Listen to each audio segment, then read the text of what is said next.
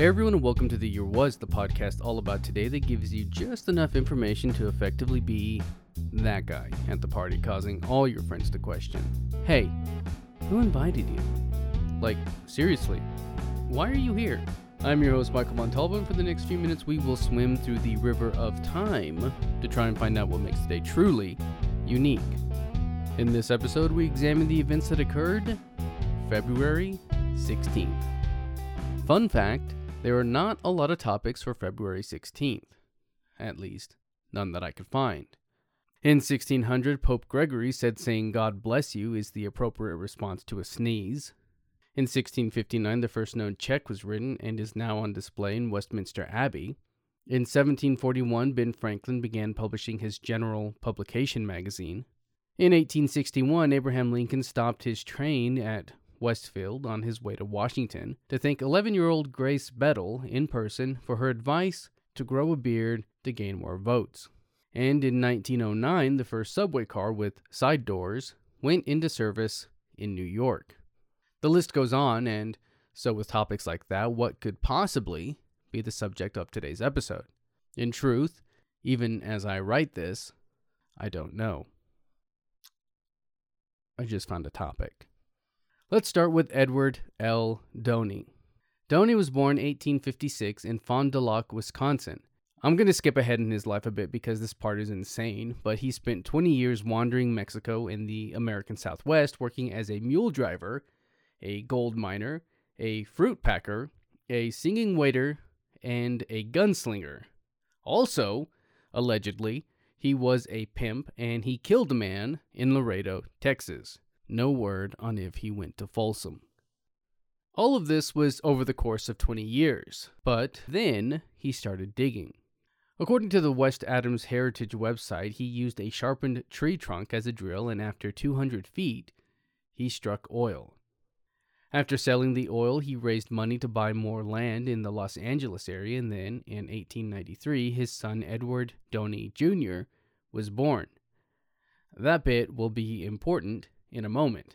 So Doheny was so engorged with the Texas tea that his only rival was John D. Rockefeller, an American oil man who is often considered the wealthiest American of all time. By this time in his life, Doheny had had two kids, the first a daughter who passed away at seven, and a son, Edward Doheny Junior, who went by Ned, who would go on to marry Lucy Smith in nineteen twenty-six. As a wedding gift, the elder Doheny gave his son a parcel of land, approximately twelve point five eight acres. And with this land, Ned used it to construct a mansion, which would be his family home. Construction on Greystone Mansion began February fifteenth, nineteen twenty-seven, and while Ned, Lucy, and their five children moved in September of nineteen twenty-eight, it would take a total of three years and over three million dollars to finally complete the mansion and its surrounding structures. Three years being from the purchase of the land in nineteen twenty-six to the move-in year of nineteen twenty-eight. The mansion included a stable, kennels, tennis courts, fire station, gatehouse, swimming pool, pavilion, lake, babbling brooks, and even cascading waterfalls. And all of this is in addition to the mansion itself, which was designed by the same guy who designed the Hoover Dam and the L A Times building, Gordon Kaufman.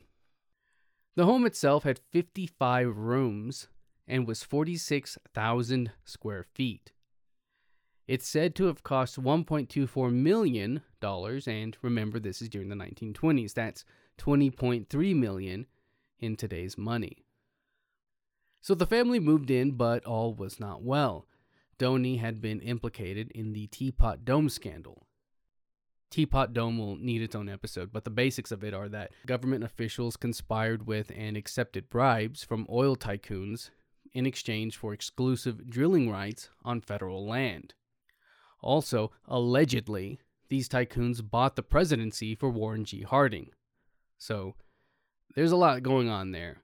All of this brings us to the year was nineteen twenty-nine, and on this day, February sixteenth, Edward Ned Doheny Junior was shot and killed in his home by longtime friend and secretary Hugh Plunkett in an apparent murder-suicide.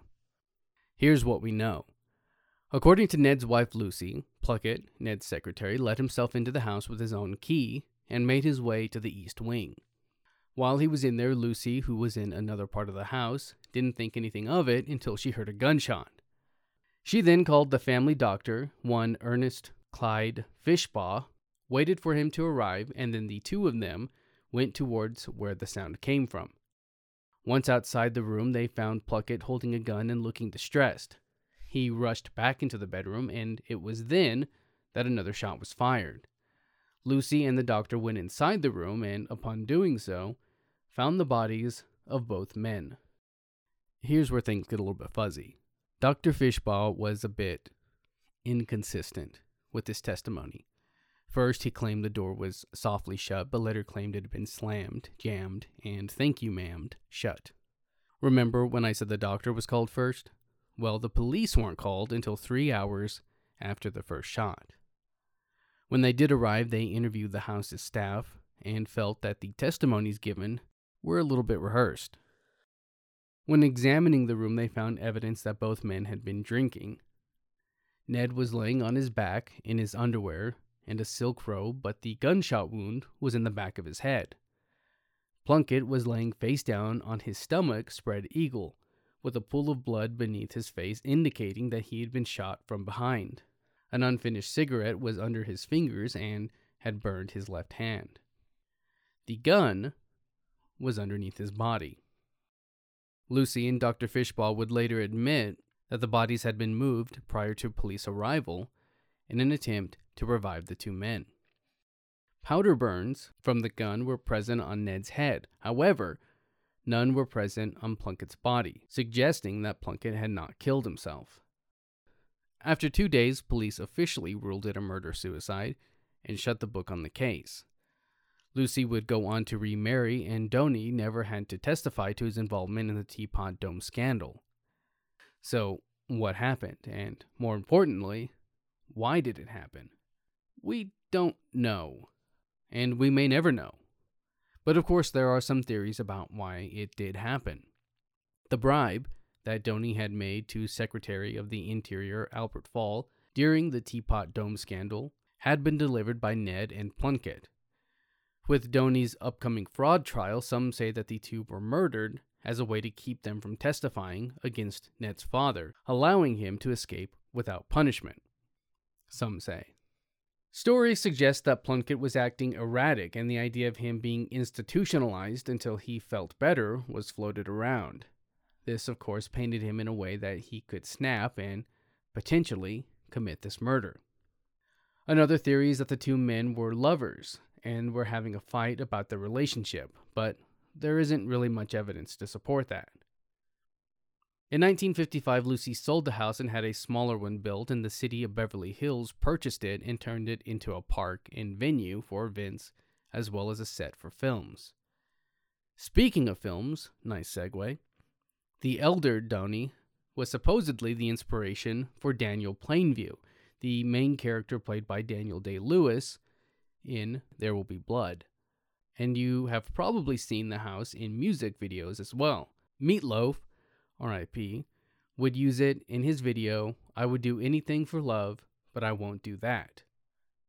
Today the mansion sits where it did in the nineteen twenties.